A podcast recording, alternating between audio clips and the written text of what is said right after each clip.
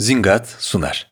Gayrimenkule dair kapsamlı bilgilerle her kesime hitap eden zingat.com, istediğiniz özelliklere sahip gayrimenkulü bulabilmeniz için sunduğu Bana Ev Bul hizmetiyle farkını ortaya koyuyor. Yapmanız gereken sadece beklentilerinizden bahsetmek. Gerisi emlak ofislerinin uzmanlığı doğrultusunda şekilleniyor. Güvenilir bir gayrimenkul bilgi ve pazarlama platformu olan Zingat'ın web sitesine açıklamadaki linkten ulaşabilir, uzun zamandır aradığınız evi Zingat Bana Ev Bul hizmetiyle kolayca bulabilirsiniz. Pareto Spot'un yeni bölümünden herkese merhaba. Ben Pareto ekibinden Oğuzhan Aydın ve bugün Metaverse hakkında konuşmak üzere Şant Bey ile beraberiz. Şant Manukyan'la beraberiz. Şant Bey iş yatırımında uluslararası sermaye piyasalarında yönetici. Hoş geldiniz Şant Bey. Nasılsınız? Hoş bulduk. Çok teşekkür ediyorum siz. Ben de iyiyim. Teşekkür ederim. Bugün güzel bir konu konuşacağız.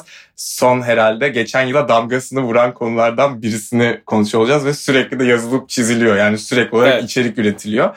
Metaverse hakkında konuşacağız. Metaverse hakkında neden konuşuyoruz? Çünkü Facebook'un adını Meta'ya değiştirmesiyle beraber aslında ciddi böyle öncesinde de aslında bunlar konuşuyordu ama Meta isminin gündeme gelmesiyle ve şirketler manifestolarını kamuoyuyla paylaştıkça bu gittikçe konuşulan bir konu haline geldi ve iş dünyasında ve insanların yaşayış biçimlerinde ciddi bir dönüşüme neden olması bekleniyor ve belki de Web 3.0 yani internetin geleceği ol, ol, olabileceği iddiaları var. E burada bazı ama şeyler var. Yani insanların akılları biraz karışık. Metaverse ne demek? Ne vaat ediyor? Veya gelecekte nasıl şekillenecek? iş dünyası için nasıl fırsatlar oluşturuyor? Sektörler nasıl adımlar atıyor? Gibi şeyler var. Bir de Metaverse'ün geleceği nasıl olacak? Bu bir balon mu değil mi? Nereye gidecek bu vesaire? Bu tarzda nasıl sorunlar var Metaverse ile ilgili? Böyle bir takım sorular var. Bunları da konuşmak istedik biz Pareto ekibi olarak. Bizim gündemimizdeydi bayağıdır. Uzun zamandır da çekmek istiyorduk. Bugüne e, nasip oldu. Hoş geldiniz diyorum tekrar. Ben şimdi çok uzattım. Şimdi her şeyden önce dediğim gibi Metaverse'ün bir tanımını yapalım istiyorum ki insanların kafasında bir otursun. Metaverse tam olarak nedir? Size yönelteyim soruyor. Şimdi aslında kafa karışıklığı olması normal. Çünkü e, aşağı yukarı 10 yıl hatta 10 yılı geçti bir geçmişi olmasına rağmen kripto konusu bile e, şu anda tam olarak tanımlanabilmiş değil. Yani bu para mıdır, işte paraya benzer bir varlık mıdır? Çünkü çeşitli tanımlayıcıların hikayelerine göre bakarsanız farklı farklı tanımlar var. İşte vergi otoritesi IRS farklı tanımlıyor. E, SEC bunların bir kısmını e, menkul kıymet kabul ediyor, bir kısmını kabul etmiyor. E, IFRS muhasebe kurallarına göre bakarsanız farklı. Standart yoldan geçen birisi bir yatırımcıyla ilgili sorarsanız ne diyorsun diye farklı. E, dolayısıyla Metaverse'de de ben e, aynı problemin 3 aşağı 5 yukarı olduğunu düşünüyorum. Henüz tam olarak böyle insanların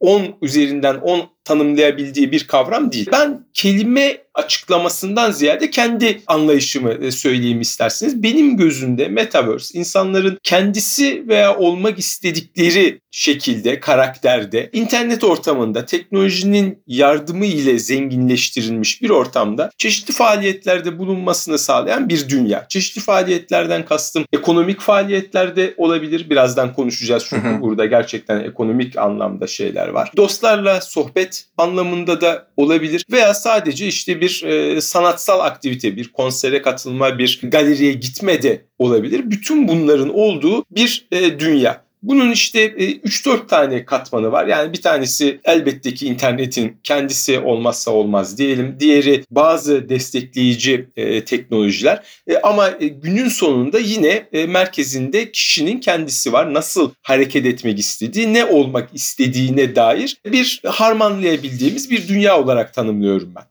Yani aslında bakarsanız sanal bir şekilde mekandan yani fiziksel mekandan bağımsız, zamandan bağımsız olarak belki de insanların orada aktivite belirli aktivitelerde bulunabilmelerine hatta iş dünyasında bazı aktörlerin orada hareket alanını elde ettiği bir evren olarak ön plana çıkıyor gibi duruyor diye algılıyorum. Evet. Peki Metaverse birdenbire mi ortaya çıktı? Yoksa hani böyle biz bu dönüşümü yavaş yavaş mı yaşadık? Bunu neden soruyorum? Dediğim gibi yani geçen sene birdenbire biz bu konuyu konuşmaya başladık ama aslında blok zinciri gibi teknolojilerin gelişmesi veya atıyorum Snapchat'in veya sosyal medya platformlarının bir noktada artırılmış gerçeklik teknolojilerini yavaş yavaş bize tanıttığını gözlemliyoruz gibi duruyor. Hani burada da insan aklına şu geliyor. Hani bu süre gelen bir şey miydi? Gelişim miydi? Yoksa birdenbire şirketler şey kararına mı vardı? Yani tamam okey biz burada gerçek fiziksel hayatta yapabileceğimiz her şeyi yaptık artık böyle sanal evrende genişlemeye kendimize alan mı yaratsak diye mi düşündüler?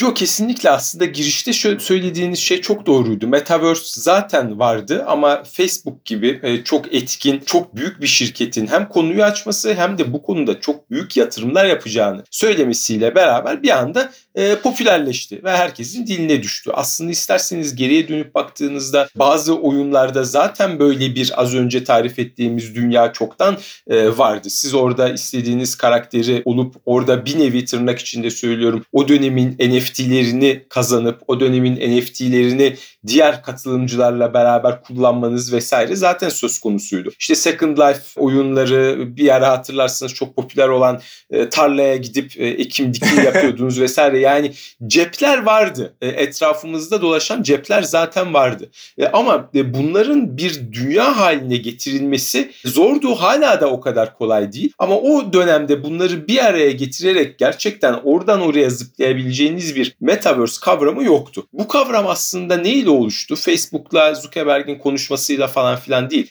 Bu kavram kısmen kripto olayının yaygınlaşmasıyla oluşmaya başladı. Yani benim XYZ oyununda kazandığım oyunları veya e, oluşturduğum avatarı veya işte e, bir NFT'yi artık XYZ oyunundan çıkartıp diğer bir ortama transfer edebilir, orada satabilir, orada değer haline getirebilir hale e, gelmeye başladı. Kriptolarla beraber blok zinciri kripto kavramının yaygınlaşmasıyla beraber. Bunun üzerine e, yavaş yavaş işte e, taktığınızda e, sizi e, o üç boyutlu dünyaya götüren gözlük vesaire gibi teknolojilerin gelişmesi ki o teknolojiler de e, zannedildiği kadar gelişmiş değil. Yani şu anda e, oturalım 3 saat 4 saat o gözlüğü takıp e, işte dolaşalım İstiklal Caddesi'ne çıkalım veya e, Paris'te Şanzelize'de gezelim derseniz e, başınız çok kötü ağrıyacak. Muhtemelen dönecektir vesaire. Hani o kadar da bu iş oldu bitti noktasında da değil. Ama yavaş yavaş o boşluklar cepler arasında olan boşlukların doldurulmaya, köprüler oluşturulmaya başladığını gördük ve biraz daha geniş kavramlı bir metaverse ortaya çıktı. E, dolayısıyla hani özetle evet bu dünün geçen yılın konusu değil. Uzun yani çok uzun demeyeyim ama bir süredir bizimle olan bir kavram zaten. İnsanlar Zuckerberg'le beraber keşfetti. O zaman şöyle anlıyorum. Bazı teknolojinin gelişmesi lazım. Yine aynı şekilde tüketici alışkanlıklarının veya bu alanda hareket edecek insanların da ve şirketlerin veya neyse aktörlerin genel olarak devletler de buna dahil belki de hükümetler de hani bu alanda birazcık daha şey olması gerekiyor. Hani ikna olması gerekiyor buraya girmesi için diye düşünüyorum ama bir yandan da benim aklım şey kurcalıyor. Ben e, Pareto'ya bununla ilgili bir yazı yazmıştım. Şimdi Metaverse'ü ilk başta tanımlamaya çalışıyorum ama hani böyle çok e, yavan bir şekilde böyle tan- tanımlanıyor böyle çünkü daha dediğiniz gibi tanımlar oturmadığı için.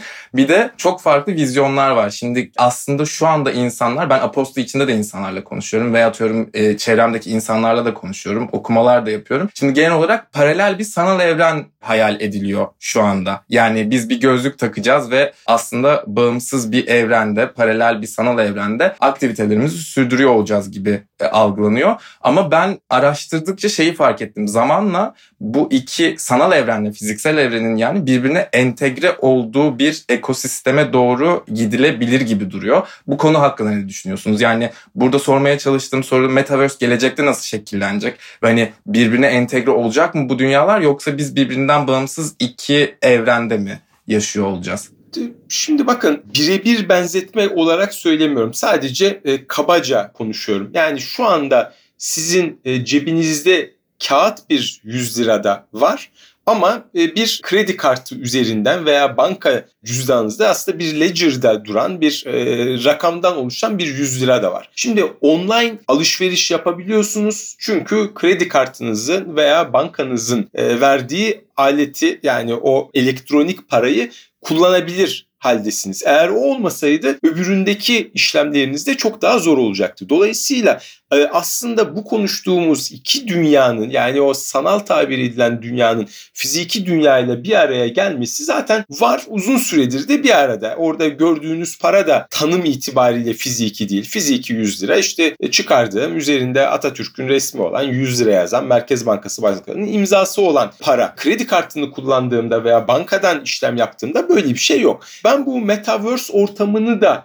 biraz öyle değerlendiriyorum. Bu ikisi tabii ki e, bir araya gelecektir. Yalnız burada hayatın doğal akışı var. İki tane önemli nokta var. Birincisi burada kendisini rahat hisseden nesiller kavramı. Yani e, şimdi doğal olarak 40 yaş, 50 yaş, 60 yaş üzerindeki bir insanın bu teknolojide rahat hissetmesi veya e, sosyal olarak o ortama girip kendini tatmin etmesi daha zor olacaktır. Yani ben e, hafta sonu işte arkadaşlarımla sahilde buluşurum, e, şu kafede, kahvede buluşurum diyen bir nesil şimdi çıkıp metaverse'te buluşalım demeyecektir. İkinci nokta alım gücünün kimde olduğu. Şimdi eğer bu insanlarda ise e, servet, harcama gücü vesaire o zaman tabii alışverişin buraya kayması da daha zor olacaktır. Ama ne zaman ki bu yaş gruplarından biraz daha eski nesillerden e, bu teknolojiyi kullanmaya başlayan nesillere alım gücü kayar. Çünkü Türkiye özelinde bakarsak kripto paralar genç nesilde çok popüler. Belki bu insanların cebinde çok yüksek değerler yok ama teknolojiyi kullanmaları açısından son derece aşinalar bu olaya. Dolayısıyla yarın öbür gün kendilerinin mesleklerinde ilerlemesi e, ve tabii herkese Allah gecinden versin ama bir şekilde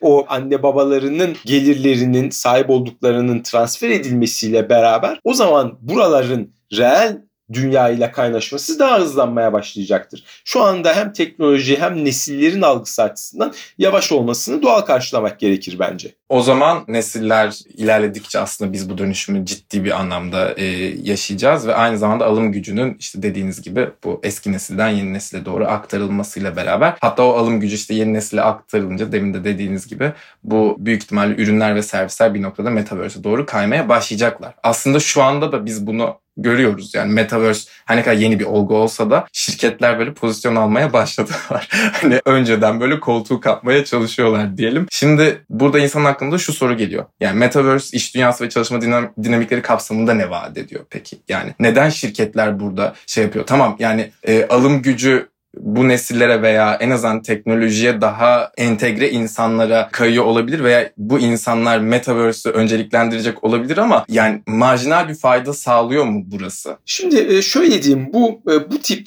gelişmeler ilk çıktığında iki faydası vardır. Birincisi e, reklam tarafı. Yani Bitcoin zamanında da böyleydi. Hala da öyle biliyorsunuz. İşte X, Y, Z futbolcusu transfer ücretimi Bitcoin olarak kabul ederim dedi veya işte e, Şant Manukyan konutunu Bitcoin bazında satışa çıkardı.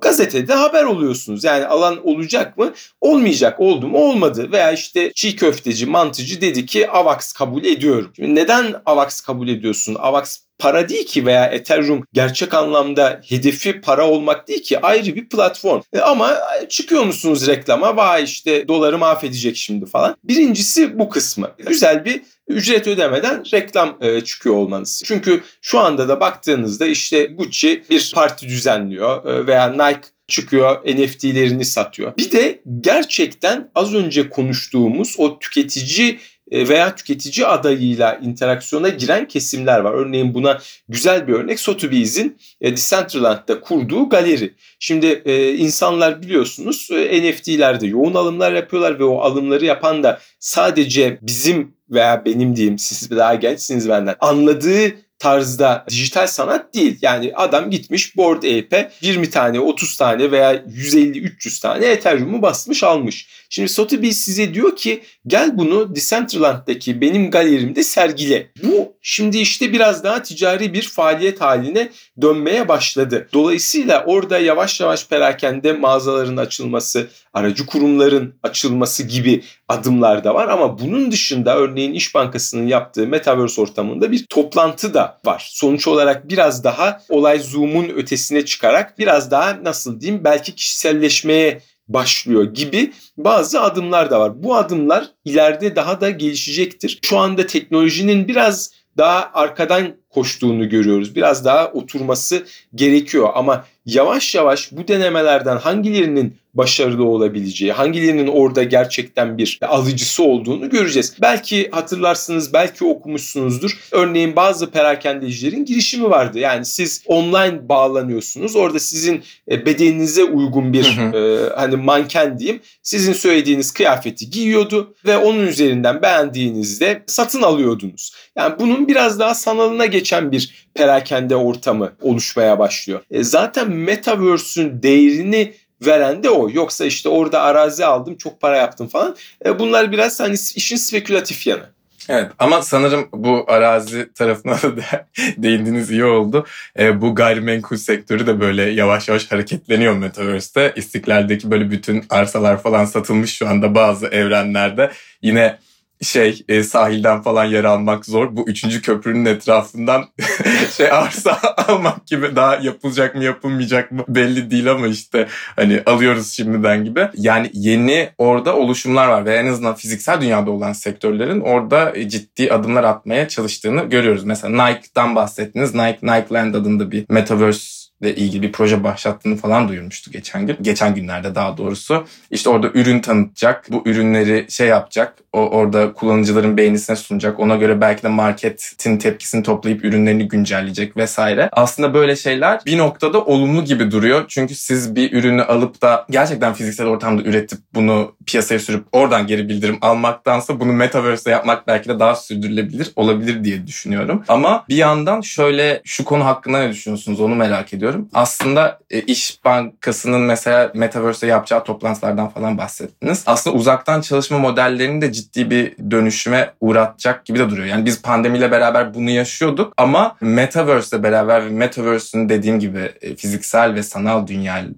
birbirine entegre olmasıyla beraber hem yaşam boyu öğrenmenin önü açılacak belki de. Hem de insanlar dünyanın farklı yerlerinden daha verimli bir şekilde çalışabilecekler ve bu da aslında şirketlerin başarı ve verimlilik oranlarını arttıracak gibi duruyor diye düşünüyorum. Siz ne düşünüyorsunuz bu konu hakkında? Zaten konu orada hani dağının kuyruğu orada kopacak diyebiliriz. Sonuç olarak buradaki bu teknoloji eğer gerçekten verimliliği arttırıyorsa ve insanların motivasyonunu arttırıyorsa kaçınılmaz bir şekilde kullanılacaktır. İşte bu e, pandemiyle beraber örneğin Zoom toplantıları üzerinde çok araştırmalar yapıldı. Yani insanlar e, bir noktaya bakarak durmaktan bir süre sonra rahatsız olmaya başlıyorlar. Ne kadar süre burada oturup Zoom toplantısında durabilirsiniz? İşte yaşanan kazalar var vesaire. Dolayısıyla eğer buradaki Zoom toplantılarında tespit edilen sorunlar bir metaverse ortamında olmayacaksa, insanlar daha verimli, daha aktif olacaksa elbette ki e, bu teknoloji kendisine daha az yer bulacaktır. Böyle bir işe yaramıyorsa ki onu da hemen bilebilmek çok zor gündemden düşebilir. Şu anda zaten metaverse yatırımları tarafını e, tartışırken en zor nokta bu. Yani bu işin çok dallanıp budaklanan alt kademeleri var. Hangisi bunlardan gerçek bir değer içeriyor, hangisi içermiyor onu söyleyebilmek e, zor. Yavaş yavaş bu dünya oluşturulduğu için henüz şurası patlayıp gidecek henüz burası geride kalacak demek çok mümkün değil. Bazı insanlar diyor ki işte neden ben fiziki konsere gitmek varken Metaverse'deki bir e, konsere katılayım ama hatırlarsanız geçtiğimiz yıl bir işte moral konseri e, olarak herkesin katıldığı, Zoom'dan takip ettiği konserler yapıldı. Bütün dünyada, İtalya'da çok önemli sanatçılar vesaire katıldı. O ortamda, Metaverse ortamında o sanatçıyı dinlemek ilginç olur muydu? Veya radyoyu dinlemiyor musunuz? Dinliyorsunuz. Yılbaşında e, Viyana Filarmoni'yi e, dinliyor musunuz? Senfoniyi dinliyor musunuz? Evet dinliyorsunuz. Bundan çok farklı görmüyorum ben bunu. Elbette ki fiziki olarak konsere gitmenin kendi tadı, kendi eğlencesi vardır. Ama sadece de fiziki olarak dinlemiyorsunuz. Yani Borusan radyoyu açıyorsunuz, klasik müziği dinliyorsunuz. Bunu Metaverse ortamında da neden dinlemeyesiniz? Mantıklı aslında. Yani bu işte biraz herhalde tüketici alışkanlıklarıyla Tabii kesinlikle. şekillenecek bir şey. Peki e, burada Metaverse ile ilgili e, bu pandemide de bunu yaşadık. Hatta siz demin dediniz işte Zoom'da mesela aynı noktaya bakmaktan artık insanlar bir noktada rahatsız oluyorlar. Pandeminin özellikle ilk başında insanlar sürekli olarak online olma gibi bir durumla karşı karşıya kaldılar. Özellikle çalışan insanlar.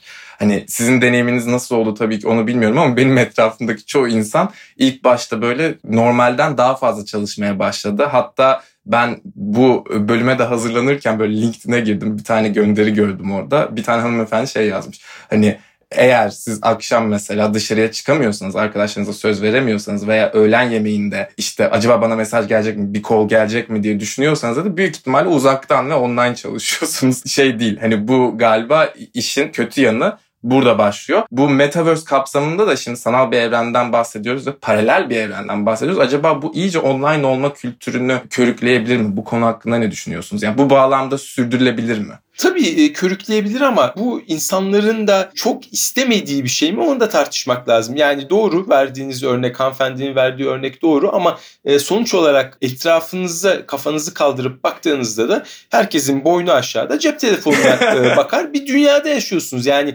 sadece iş nedeniyle cep telefonunuza bakmıyorsunuz. Bazen 3-4 kişi bir arada olduğunda WhatsApp üzerinden başkasıyla konuşuyor o grubun tamamı. Dolayısıyla zaten genel olarak oraya doğru iten bir dünya var. Ama buna ek olarak baktığınızda da iş dünyasından örnek verdiğiniz için veriyorum. Örneğin Fransa gibi bazı işçi işveren konularında çok katı ülkelerde belli bir saatten sonra patronunuzun size mesaj atıp ya e, şu konuya bakabilir misin Oğuzhan demesi yasak veya şöyle diyeyim yasak değil. Yarın öbür gün siz buna itiraz ederseniz şirket açısından problem yaratabilecek yerlere gidiyor. E, sonuç olarak buralarda da işçi işveren ilişkilerinde de düzenlemeler gelecektir. Ama benim şu ana kadar gördüğüm iki şey var. Birincisi finans piyasasında e, ürünler regülatörlerden daha hızlı ortaya çıkar. İkincisi de teknoloji genel olarak regülatörlerden daha hızlı bir şekilde hareket eder. Dolayısıyla tüm bu gördüğümüz problemler ortaya çıktıktan sonra elbette ya regülasyon yoluyla veya kültürün kendi ilerlemesiyle e, çözülecek. Evet bu aslında şeyde merkeziyetsiz finans için falan da yani yine aynı şey geçerli. Kripto varlıkları için de aynı şey geçerli. Haklısınız o konuda. Şimdi burada ben sürdürülebilirlik tarafını sormamın veya en azından nasıl adımlar atılacak diye merak etmemin nedeni bunu sizde kayıt dışında da konuştuk birazcık ufak. Hani bazı insanlar bunu şey olarak düşünüyor. Kapitalizm şu anda veya kapitalist ekonomik sistem şu anda içinde bulunduğumuz fiziksel dünyada genişlemeye daha fazla yer bulamıyor. Ondan dolayı kendisine sanal bir evren yaratıp burada genişlemeyi planlıyor. Ve bundan dolayı bazı insanlar çok şüpheci yaklaşıyor dediğim gibi. Yani şey değiller Hani e, bu bir balon da olabilir, metaverse yatırımları vesaire böyle e, düşünceler de var. Bir yandan işte bazı insanlar bunu destekliyor ve büyük şirketler de bunu destekler nitelikte şeyler yapıyor, aksiyonlar alıyor. Mesela dün yani bu kaydın dinleyicilere söylüyorum. Bu kaydın yapıldığı günün bir önceki gününde Microsoft Activision Blizzard'ı aldığını onayladı. Hatta 70 milyar dolara aldı. Şeyde değil yani az bir hacimde değil. Microsoft'un tarihi boyunca yaptığı sanırım en büyük satın alma diye tarihe geçti diye biliyorum evet. ben. Ve hani bu da şeyi düşündürüyor. Hani şirketler buraya yatırım yapıyor. İnsanlar da tüketiciler de buraya bir şekilde yatırım yapıyorlar. Bu gelecek vaat ediyor mu bu yatırımlar yoksa bir balon mu? Şimdi tabii balon kavramı aslında büyük ölçüde hı hı. E, sonlara doğru ortaya çıkan bir kavram. Yani ilk başında bunun hı hı. balon olduğunu söyleyen az insan olur. Ama e, şunu söyleyebiliriz diye düşünüyorum. Burada aslında iki yol var. Yani birincisi sizin bahsettiğiniz şirketlerin izlediği, gittiği yol, merkezi yol. İkincisi de aslında merkeziyetsiz olan bir metaverse'ten de bahsediyoruz. Yani Decentraland'den veya Sand'den ve Sandbox'tan bahsettiğimizde orada büyük bir şirketin girişimlerinden bahsetmiyoruz. Veya işte perakende konusunda bozon protokolün yapmaya çalıştığına baktığınızda bir Amazon yapısından bahsetmiyoruz. Hı hı. Dolayısıyla e, hemen e, işte biraz daha havalı olsun diye kapitalizmin büyük oyunu falan diye topa girmeyi ben çok doğru görmüyorum. Çünkü özellikle bu kripto konusunda çalışan insanların yazılımcısından tutun da diğer e, komüniteyi oluşturan insanlara kadar o insanlar muhakkak bir yerde bir kar güdüsü, kaygısı vardır ama hani o insanları o büyük şirketlerin ben tekelleşeyim, bu işi herkese kapatayım, istediğimin yaşama hakkı vereyim, istediğimi bu piyasadan silerim noktasından gitmediğini görüyoruz. Yani kod ortada e, siz onu alıp e, üzerine biraz daha geliştirip e, hop şant swap diye ortaya çıkabiliyorsunuz. Yani yapıyor insanlar da bunu. Dolayısıyla bu iş sadece işte kapitalizm orada tıkandı dolayısıyla şimdi buraya geçti gözüyle bakmak e, bana çok doğru e, gelmiyor. Yani güzel oluyor ortamlarda havalı olabilir ama çok doğru gelmiyor açıkçası. Evet ben de hani insanlarla konuştukça böyle biraz görüş topladım. Bakıyorum hani insanlar ne diyor size de sorayım dedim siz nasıl görüyorsunuz diye. Şimdi peki şu anda o zaman en azından kapitalizmin bir oyunu demek yanlışsa o zaman ben şunu sormak istiyorum. Yani bu metaverse'e yapılan yatırımların artmasıyla beraber nasıl sorunlar ortaya çıkıyor olabilir veya nerelerin önceliklendirilmesi lazım? Yani şundan bahsediyorum mesela Meta sanırım ağırlıklı olarak altyapı yatırımlarına önem veriyor diye ben bir yerde gördüm. Bir rapor Goldman Sachs'ın raporunda galiba böyle bir şey vardı. Hani nereye yatırım yapılması lazım? Mesela veri güvenliği için vesaire neler yapılması lazım? Siz bu konu hakkında ne düşünüyorsunuz? Şimdi e, az önce de konuştuğumuz gibi aslında evet. teknoloji daha bu konuyu tam olarak desteklemiyor. İkinci nokta da şu yani genelde hafife alınan bir konu bu. E, regülasyonlar da bu konuyu tam olarak desteklemiyor. Yani siz örneğin e, Türkiye Cumhuriyeti'nde veya Amerika'nın belirli bölgelerinde kalkıp da ben kumarhane açıyorum diyemezsiniz. Çünkü yasa diyor ki burada böyle bir şey yapamazsın sen. Ama Metaverse'de gidip e, ben kumarhane açıyorum diyebiliyorsunuz. Dolayısıyla şimdi bunu ben diyorum kardeşim bu ortamda deyip işin içinden çıkamazsınız. Yani e, internetin de ilk çıktığı zamanlarda e, çok e, ciddi manifestolar var. O manifestolarda da diyor ki kardeşim internet bir sınırın içinde değildir. Yani Amerika Birleşik Devletleri'nin, Almanya'nın, Türkiye'nin sınırı içinde değil. Dolayısıyla sen burayı regüle edecek kanunlar koyamazsın. Ama gel zaman git zaman baktık ki evet devletler burayı regüle de etti. Burada o e, ilk başta konuşulanın aksine çok net bir şekilde şirketler de ortaya çıktı. Hatta geçtiğimiz günlerde şu anda bu Web3 tartışmalarının ortasında olan tartışmalardan bir tanesi de bu. Yani e, insanlar e, kendileri server olarak e, hareket etmek istemediği için bazı yükümlülükleri kendi üzerlerine almak istemedikleri için işte e, Google'lar, Amazon'lar, e, bulut şirketleri vesaire oluştu. Bu herkesin yapmak istediği, herkesin yatırım yapacağı konular olmadığından dolayı işin doğası buraya geldi diyenler var. E, bunun üzerine işte Vitalik Buterin haklısın ama bir başka yazı yayınladı. Şu şu, şu noktalarda teknoloji ilerlediği zaman bu konu çözülür diye. Bunların hiçbirinin e, bir yönlü cevabı yok. Ama şunu söyleyebilirim. Özellikle tüketici açısından az önce siz de bahsettiniz. İşte istiklalde yer kalmadı veya boğazın etrafı kapıldı falan filan. Bunlar tabii güzel noktalar ama hani metaverse dediğiniz burada bir faaliyet olması durumunda değer çıkartıyor. Yani e, siz gidip Sayit Halim Paşa yazısını almış olabilirsiniz Metaverse'te ama oranın değer kazanması işte az önce konuştuk. Gucci orada bir parti yaptığı zaman orada mallarını satacak, kendisini tanıtacak bir aktivite oluşturduğu zaman bir değer kazanmaya başlıyor. Yoksa onun değeri işte siz bana satarsınız ben daha yüksek fiyatta evet. birine satmaya yani çalışın. Spekül, evet şey o orada kalır. Decentraland'e baktığınızda veya Sandbox'a baktığınızda işte o alınan arazinin üzerine ekonomik bir faaliyet gerçekleştirecek şirketlerin geldiğini görüyoruz. O şirket oraya geldiği zaman işte Snoop Dogg'da bu oldu. O ünlü birisi bir arazi aldığında etrafındaki arazilerde değer kazanmaya başladı. Çünkü oranın etrafındaki faaliyetin artacağı varsayımı oluşmaya başladı. O yüzden yani Türkiye'de fiziki olarak İstiklal Caddesi ünlü bir yerdir. Ben orayı aldım burası da şu olacak. Böyle bir şey yok. Sen orada İstiklal Caddesi'nin, Bağdat Caddesi'nin trafiğini, tüketici trafiğini oluşturabilecek misin? Cevap evetse evet orada bir ekonomik değer oluşabilecek demektir. Yatırım yapılır.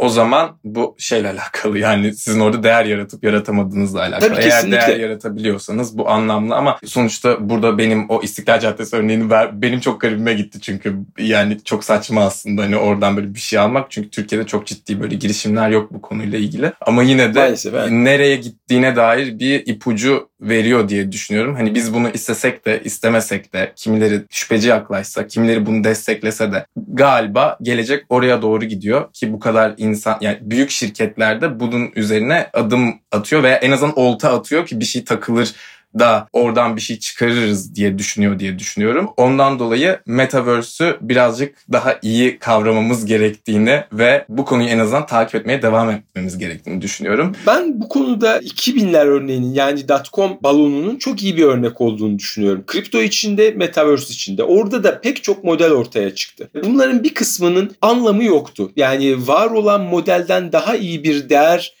şeyi sunmuyordu. Ama bir kısmının da gördük ki gerçekten ticareti tamamen değiştirmesi, bilgi akışını tamamen değiştirmesi söz konusu oldu. Dolayısıyla burada da kriptolarda da aynı şey olacak. Yani pek çok o modelin ihtiyacımız olmadığını, çok bir şey katmadığını göreceğiz e, ve rafa kalkacak. Yani pek çok blockchain kullanan kriptoyu bir kenara bırakın. Normal işleyişinde blockchain'i kullanan şirket bunun cari durumu daha verimli hale getirmediğini gördü ve rafa kaldırdı. Ama bazı sektörlerde de son derece faydalı olduğunu görüyoruz. Aynı şey Metaverse'te de olacak. Bazılarının bir anlamı olmayacak ama diğer girişimlerinde gerçekten bir değer oluşturabildiğini göreceğiz ve o bölüm daha hızlı büyüyecek. O zaman yaşayarak göreceğiz diyebiliriz. Eklemek istediğiniz başka bir şey var mı? Çok teşekkür ediyorum. Ben teşekkür ederim. O zaman haftaya Pareto Spot'un yeni bölümünde farklı bir konuyla görüşmek üzere. Kendinize iyi bakın. Zingat sundu.